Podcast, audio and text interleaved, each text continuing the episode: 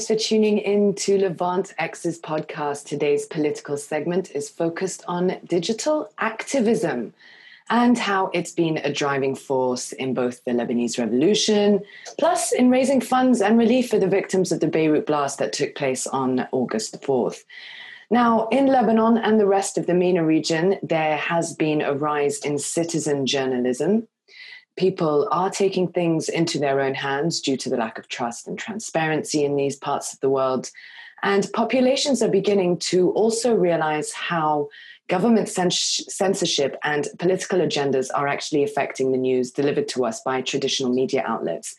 Now, I've asked a wonderful lady to join us today. Her name is Paula Naufal. She is joining us to discuss all of the above points that I've just mentioned. She is a journalist at An Nahar. It's uh, both a newspaper and it can be found online.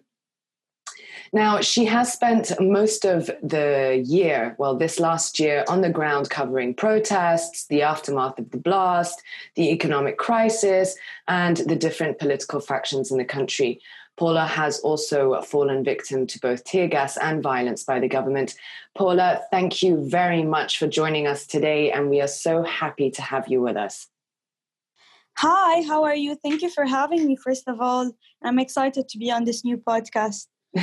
Thank you. It's uh, I know how busy you are, always running around, filming something, doing something. So um, I just wanted to start off this podcast for those that might not understand what we mean when we say both citizen journalism and digital activism. What does that mean to you as a journalist? And how are you seeing, uh, where is your place in all of this? Uh, so you asked about citizen journalism in specific or?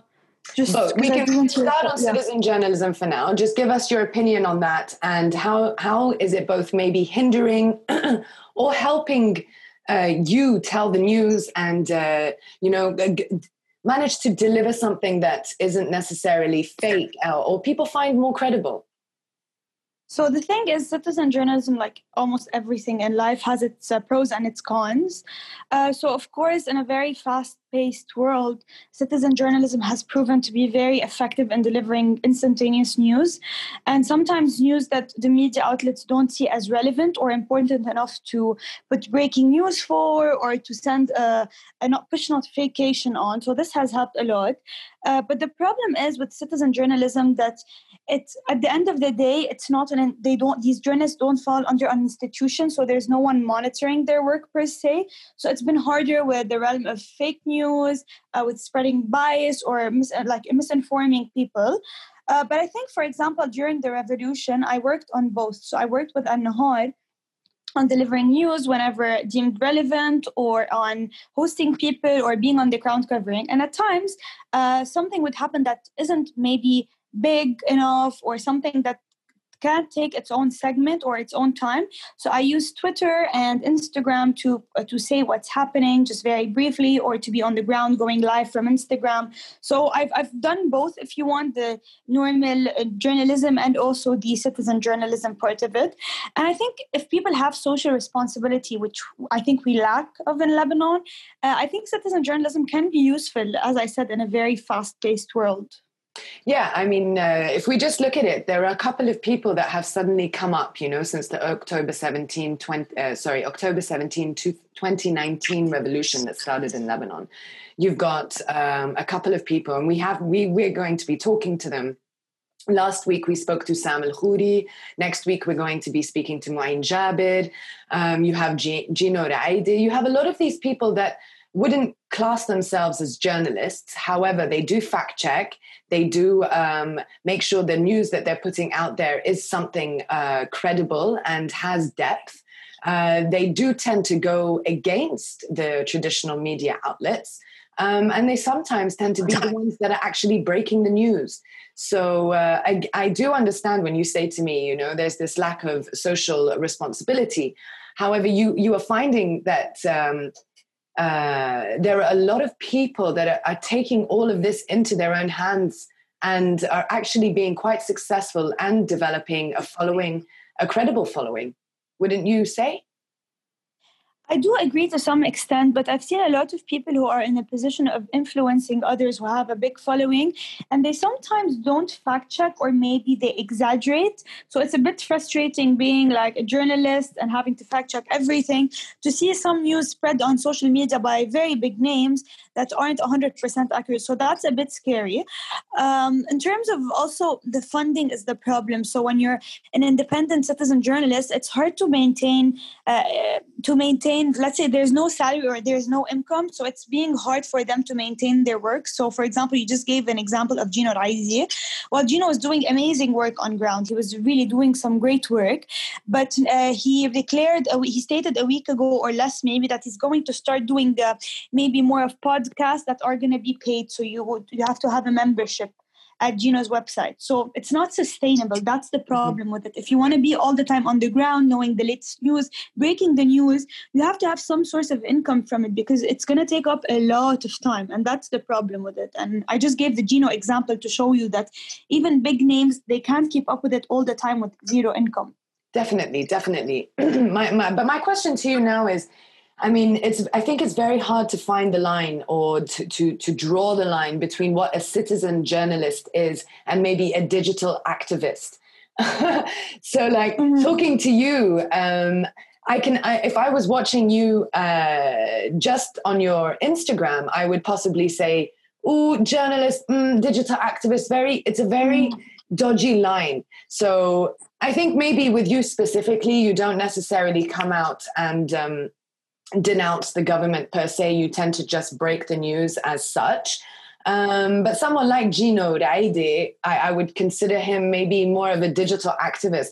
Now, maybe for our listeners, you can try to help clarify what what what the two are. So honestly, like you're 100% right. So when you're not only breaking you, your, the news, when you're giving your opinion on things, when you're being very opinionated, it falls into more of the activist uh, type of category. And when you're just merely saying what's happening and what you're observing, then it's more of citizen journalism. But I do agree with you. The line is very thin between the two. So sometimes on Twitter, I act as a journalist, as a citizen journalist, and sometimes I'm very opinionated. So even within my like within myself i find it difficult sometimes to categorize myself within the two you know? Mm-hmm. so a lot of times i just put out my opinion there and sometimes i just put uh, news as they are. So it really depends on on the setting on what's happening on you know so if you want to give your analysis about something uh, so it also depends on how people identify themselves. So there's a few pages on instagram that are playing the role of citizen journalists. Uh, there's like, for example, the lawyer. There's political pen, uh, whereby they state news, uh, just breaking news as they have as they happen throughout the day. Mm-hmm. They rarely put their opinion, but usually these types of pages don't have a face. So they don't have the face. The page doesn't have a face. It's just, for example, a text or a picture of a graph or in text uh, picture. So there's not a person talking. When you look at more of the digital digital activists and digital activism. It's more of maybe people uh, video like taking a video of them speaking or them interviewing someone or them just filming the ground you know? So i think this helps people maybe categorize citizen journalism into activism although it's not very specific but from what i've noticed in lebanon uh, this is how it usually goes so, uh, Paula, I want to ask you a question now. I mean, this is just a chat. Uh, I'm not here mm-hmm. interviewing you or judging you, or uh, we're, we're just having a conversation. We're trying yeah, to bring some uh, points to light. Um, and politically, we all know that not just Lebanon, but the whole MENA region is in this weird wave with Israel making peace deals with GCC countries, and you know, there's a there's a lot of things happening in uh, in our region right now, and politically, do you feel those that were once maybe considering themselves as citizen journalists in the next couple of months, let's say? Uh, maybe as the run up to the elections for Trump or the one year anniversary of the Lebanese revolution, which is going, which is just around the corner. Um, again, all of the peace deals that are going on, the Palestinians, we haven't really had a word from them, you know. So, uh, do you think these citizen journalists are going to maybe flip the cards and start to become a lot more digitally active to be able to maybe have some political opposition? So I, I just want to make sure I got it correct. But on which stance exactly? On global affairs or on the regional affairs or maybe I'm just trying to I'm just trying to cover them as as uh, as a whole now. Like, it, do you think that a digital activist has the potential to possibly become a, a political opposition or come to, to, maybe even consider working towards or with political parties that might just be coming to light due to mm-hmm. the amount of news and change that is taking place in the MENA mm-hmm. region currently? To be very frank with you, uh, this has been an issue on my mind since October 17. Let me tell you why. So, a lot of people uh, never used to watch the news. They did not know anything about what's happening regionally or in Lebanon or in the US or wherever. And as soon as the revolution started, they, pers- they embodied themselves as political analysts. Mm. So I've seen this phenomenon, a phenomenon a lot. Like people actually go to university and they study political science, or they work in the field, or they've done some type of work that gives gives them credentials to be able to be a, a political analyst. So I feel a lot of people during the revolution, because of everything that was happening and the overwhelming news from everywhere, everywhere they went, they felt that they could become uh, as uh, they could become politically opinionated about things. Mm-hmm. Some people uh, some people who were activists so here i have to emphasize being an activist is not being a political analyst. They're two different things. Mm-hmm. so when you're activist you're on the ground you're stating certain things but you're not an analyst. So so a lot of activists have have embodied themselves as analysts and a lot of them have want to go down in the next elections or form an opposition group or want to i don't know become the next ministers in lebanon in the new cabinet. So i've seen this a lot. So I want to say something important on this point. So it's very good for people to learn what's happening around them. It's very good to educate themselves, but it's also good for them to know not their limits, but that this takes time. You can't, over a few months, build a portfolio of political analysis. It's much bigger than just being part of a revolution. So, to answer your questions, can activists eventually become political oppositions? Yes, they can, but given the right way. So, doing proper research, understanding politics and political science as a whole. So, you have to understand the science, you have to understand terminologies, you have to understand regional politics. It's not enough for you to be just an activist on the streets for you to be able to form a political opposition. I, I completely agree with you. I, I mean, I, I, feel this myself. I'm I'm an ex-journalist turned citizen journalist turned digital activist turned podcast. So, mm-hmm. I mean, it's very I, and i try to refrain from making political statements per se because mm-hmm. as you said it's a science. You can sit we can sit and analyze all we want but again they are they are all theories. And mm-hmm. for those watching they might not understand that we are discussing a theory or um, trying to analyze a certain uh, subject. They might be taking what we're saying quite literally. So uh, I'm, I'm completely on the wave that you're on. That's why I'm posing this question to you for the others mm-hmm. out there to be, be, able to hear what you have to say. And again, Paula, you're quite young. You know, you're, I wouldn't say that you're mm-hmm. a, a, really um, experienced journalist per se. You're, you you you've done quite a lot. You've been, you've seen, you've written. You're extremely eloquent. Mm-hmm. You know, we're not talking about Christiane and Amanpour. We're not talking about Becky on CNN. Of course these people I are, are uh, journalists. So when it comes to you, how do how do you feel that your followers are engaging with you? Do you think they're engaging with you for more of an opinion, or do you think they're engaging with you because they trust what you are giving them as news? I think it's a bit of both because I've seen comments regarding both. So, for example, someone uh, tweeted last week randomly, they tagged me, they're like, uh, when Paula posts something, I don't even doubt for a second. I know she has, uh, she's always, she always posts credible news. So I've seen this comment a lot and I've also been asked and commented the, with on my uh, tweets and Instagram feeds about my opinion. So I've seen a bit of both. Of course, I'm not like the big names, big names you've mentioned. This is for sure.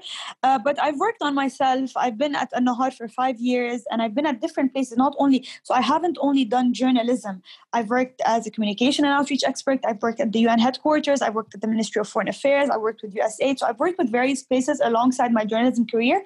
So my my scope my, my perception isn't only limited to just delivering news you know? So i wanted to be more analytical. I wanted to have better communication skills. Uh, i wanted to be able to report uh, uh like write reports and write briefs uh, write speeches. So for me it's a mix of experience. It's not only that i've been a journalist for five years which has helped me maybe. And the thing is, uh, so when I got attacked in Beirut, of course, that gained me a lot of followers and traction, and people started knowing more Paula, of. Paula, before before you go into those details, we haven't told our listeners what happened to you in Beirut. So all they've heard now is my attack in Beirut. No one's going to know what happened, so you might actually yeah. have to go back a few steps. Now, yeah. um, those who who not sure what Paula is talking about, she's going to elaborate what happened. Um, this was about a year ago. Yeah, it was last December, uh, and uh, I was covering. Uh, uh I was covering a protest happening because okay, so basically, let me go actually one step uh, back. Also, there, there was a lot of floods at the time in Beirut, and the streets were flooding, and there was so much water, and uh, it was really messy in Beirut. So protesters decided to go to the house of ex minister of works, ministers of works, and there were four at the time. So they're passing by their cars, stopping down at the houses, uh, going down, throwing empty garbage bags, and protesting, chanting a bit, and then going on to the next house. So I was covering that specific protest, and I was in the convoy in the car. And we were going from one of the ministers, ex-ministers' houses to another, and we passed by because it was literally on our way. And we passed by uh, the Speaker of the House's house and that's when the, his guards uh, attacked attacked all of the protesters. Uh, they attacked journalists. They attacked everyone. Broke their cars, uh, smashed their faces, uh, and yeah, that's basically it. Uh, so what happened was I don't know like I know it's it's going to be weird for them to hear this because this is not something considered very normal because yeah. protesting is at the end of the day like a right people have uh, but he's he's one of the he's one of the men that feel that they deserve to be in power at, at whatever cost and no one has the right to criticize him. So when people just approached his house he felt like uh, he felt personally attacked. Yeah intimidated. yeah yeah and although people weren't protesting under his house they were just passing by to go to, to another ex uh, minister's house.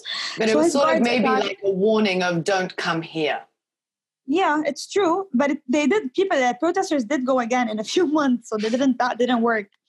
So what happened was one of the parliamentary guards smashed my car and smashed my face, and my lip was bleeding. And at the time, I took a video and I was like crying, and my lip was all bloody. And I was saying they hit me, and I told them I was a journalist. And then there's a video of me filming the actual moment and it showed that I was in my car doing nothing. And, and he came up to me. I'm like, I'm a journalist. Don't hit me. But he hit me regardless. So that went viral in Lebanon, and I was hosted on many news uh, outlets, and a lot of people interviewed me about this specific incidents, like about how journalists are being attacked for absolutely no reason for doing their jobs uh, and whatnot. So this is what happened briefly. Now, how much how much are you seeing that taking place now? I mean, the, we the, we're talking about nearly a year ago, and this still hasn't subsided, has it? It has not, but I think honestly, like when I'm on the ground covering, uh, they're not that aggressive with us anymore.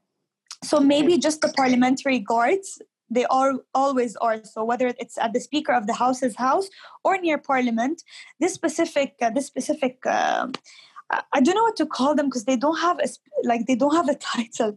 So the parli- let's call them the parliamentary guards. They're the ones that are most aggressive. So most people are scared of them. Protesters, journalists, because sometimes they use uh, live bullets. Sometimes they hit you with sticks. So they don't care. They actually don't care. But when we talk about the internal security forces and the Lebanese army, which are on the ground, I'm not saying they're perfect and they're so uh, amazing and fair. But the thing is, that they take into consideration that uh, a person is a journalist to some extent. So a lot of times I would be on the ground covering, and they would come up to me like want to push me away or say to move, and I'd say I'm a journalist, and then they'd let me be. Then they just let me be. And I think it's more because of they know how the public will react and how the international community will react. Like it's not a nice, it's not very nice to say on the for example, it's not very nice to say that the Lebanese army is hitting the, uh, is hitting journalists on the street. Yeah. Definitely. I think you wanted to step back because you were telling us, you know, before your attack, and then and then I had to mm-hmm. cut you off to so you can tell the yeah. audience your story. I'm sorry to cut your train of thought, but if you'd like to go back there. Yeah, yeah, of course. So I was saying, you, you were asking me, I believe, about how people uh, do people come to me for opinions or just yes. news, and I was telling you. So even when that story went viral and I got a lot of followers and people started knowing more of me because the whole thing just it was everywhere. I think I used that incident in a positive manner, meaning, so, okay, this happened to me, but what else do I offer? Okay, I was the journalist who got hit, but what do I offer? What am I good at? What am I good at portraying? And if they, and like anyone can go check, for example, my CV on LinkedIn or on even on Instagram, I've put a brief on what I do. They see that I come from a credible background. So it's not this girl who's at the beginning of her, her career and she got it and now she's famous you know? So i've, I've taken I, I, people have seen that i had the experience before but my name wasn't just that known but i've had the experience. And i've used my platform in a way to raise awareness, to shed light. And most of the times when I put my opinion on things, I'm not the type who goes out and they curse and they just make fun of things. Although sometimes I do I do use sarcasm to portray my opinion, but most of the times I use facts, I use analysis, I use theories, political science theories. So I just don't go out there and speak for the sake of uh, speaking. Uh, thank you for clarifying all of that for us because I think people really need to understand that. Again, everybody, you can follow um, Paula on Instagram at Paula and uh, we will be putting up her handle and stuff like that. So you can uh, check out everything that she's referring to. But there is something I wanted to talk to you about. The last thing, um, Paula, we were talking about uh, the political future of Lebanon, and I mean, this is this is currently really just changing and changing and changing every day. I mean, yesterday we had a prime minister. Today we might, in the next couple of hours, not have a prime minister. In two days we might have a government. Next week, mm. it's it's becoming absolutely ridiculous. Now, do you find yourself maybe looking into getting involved in developing or assisting, we would say, a political opposition to the people that are currently in power? Currently, no. The reason is that our political, uh, our opposition is very scattered and they have too much uh, too much too big of egos to even collaborate or cooperate so there were so many opposition groups on the ground which in the, like by themselves they're great but at the end of the day, we need numbers. So the opposition, needs to sit together to form maybe a unified coalition. But every time they try to do that, they just end up fighting because they don't agree on points, they don't agree on strategy, they don't agree on anything. So when I look at this, I get frustrated. Like our numbers are, are still not that big. The political party still has a big fan base. The only way to have a strong position is for them to have a coalition, at least for the time being. And when I see that they don't even try to do that, or, or they're fighting and doing that, and perhaps other groups, by the way, other opposition groups are isolating themselves, are making fun of other opposition groups. Uh, I've been saying this a lot on Twitter, and it's very frustrating. Uh, political opposition groups are, for example, making fun of other uh, other groups and how they're working or how they're assisting or whatnot. So. Uh, this is really frustrating for so the instead of actually I, sitting on the table and doing strategy and getting yeah. things in order they're wasting their time just pointing fingers and stupid remarks exactly like i don't want to say that but yeah the, the remarks are extremely stupid and very useless to say and it's not the right time for them. Like once they're all in power and everything and we have a proper system then they can fight again have a political fight. But for now we need to have a strong opposition. So for now i think from my side i'm just working on being on observing what's happening on being involved from uh, an analysis, analytical perspective and delivering news rather than helping the political opposition. I do believe if there's a, a strong political coalition in the next parliamentary elections i'll definitely vote for them without a doubt uh, because we need to start from somewhere. But at this pace, if they're going to keep bickering over the silliest and stupidest things, we're not going to get anywhere. The, the, political class will still be in power and they're still going to remain strong. And we're just going to keep bickering about uh, the, the, the, how to protest because you know one of their main arguments is the way to protest so some groups are saying we want it peaceful some people are saying no we want to break things some people so you know it's really silly things so yeah so as a, as a citizen of lebanon and someone who has the right to vote you, if you were, went into an election in the next couple of months or you wouldn't even know what to vote for. Would you be putting a blank card let's say? I think honestly like honestly i prefer voting for any opposition group than not to vote because a blank vote is still to hurt you know But of course, I'd rather have that, them have a coalition because maybe I'm one person who thinks this way. But I've heard a lot of comments from fellow uh, fellow uh, I could say not journalists, even fellow activists, fellow journalists, fellow friends that have been saying if there's not a strong political opposition, we're either not going to vote, uh, we're going to just leave the country because that means that that means it's hopeless. And some are even considering to vote for a political party in spite of an, of the opposing political party.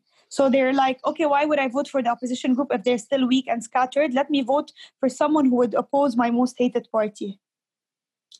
Well, Paula, that's uh, that. I think that rounds up our discussion for today. Lebanon yeah. remains uh, in question. Um, actually, the whole MENA region remains in question. I think we're all sitting waiting to see what's going to play out.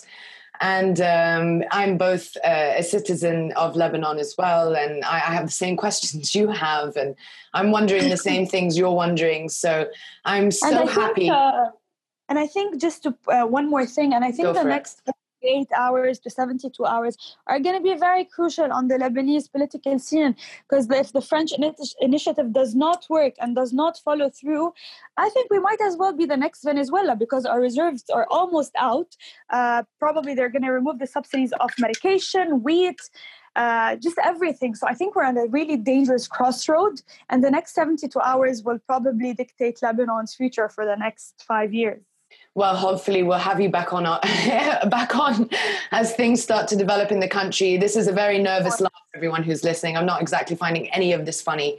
Um, but it gets to a point where you don't really know what to do. So you sit and laugh at yourself at the situation because exactly. you feel completely hopeless and you don't even know what the future holds. You haven't got a as you said a political opposition. You don't have a coalition. There's and it, it just seems to be very dark days. Hey.